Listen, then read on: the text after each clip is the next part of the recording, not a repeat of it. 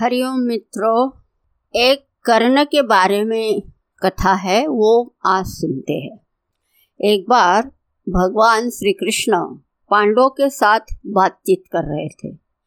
भगवान उस समय कर्ण के उदारता की बार बार प्रशंसा कर रहे थे।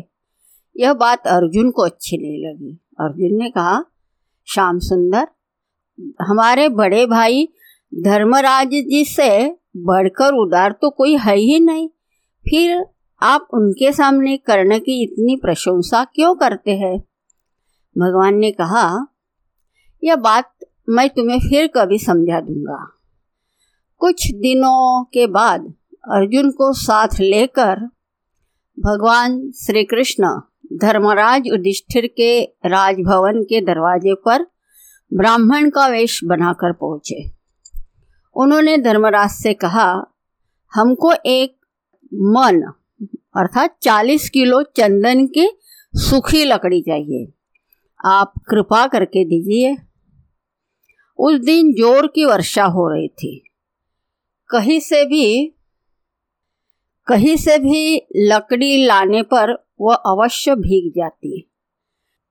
महाराज युधिष्ठिर ने नगर में अपने सेवक भेजे, किंतु संयोग की बात ऐसी हुई कि कहीं पे भी चंदन की सूखी लकड़ी शेर आधे शेर से अधिक नहीं मिली। युधिष्ठिर ने हाथ जोड़कर प्रार्थना की, आज सूखा चंदन मिल नहीं रहा है, आप लोग कोई और वस्तु चाहे तो तुरंत आपको दी जा सकती है।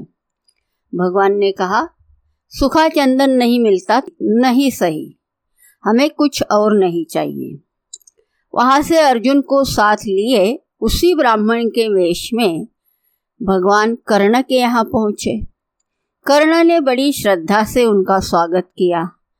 भगवान ने कहा, हमें इसी समय एक मन सूखी लकड़ी चाहिए। कर्ण ने दोनों ब्राह्मणों को आसन पर बैठाकर उनकी पूजा की, फिर धनुष चढ़ाकर उन्होंने बाण उठाया और बाण मार मार कर कर्ण ने अपने सुंदर महल के मूल्यवान किवाड़, चौखटे, पलंग आदि सब तोड़ डाले और लकड़ियों का ढेर लगा दिया।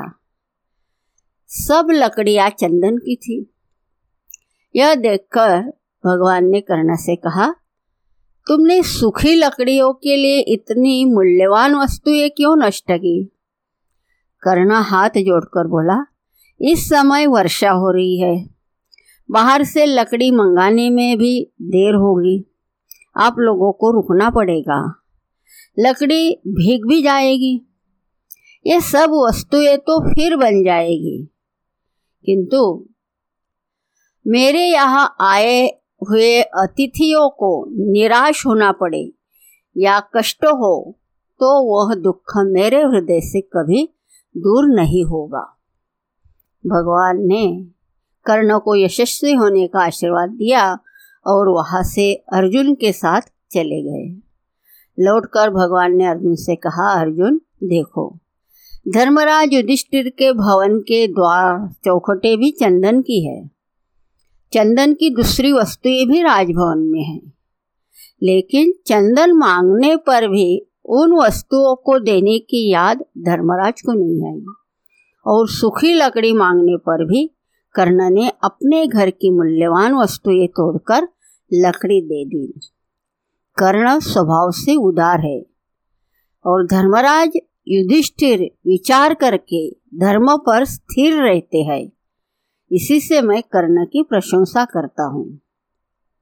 तो मित्रों, इस प्रसंग से हमें यह शिक्षा मिलती है कि परोपकार, उदारता, त्याग और अच्छे कर्म करने का स्वभाव बना लेना चाहिए।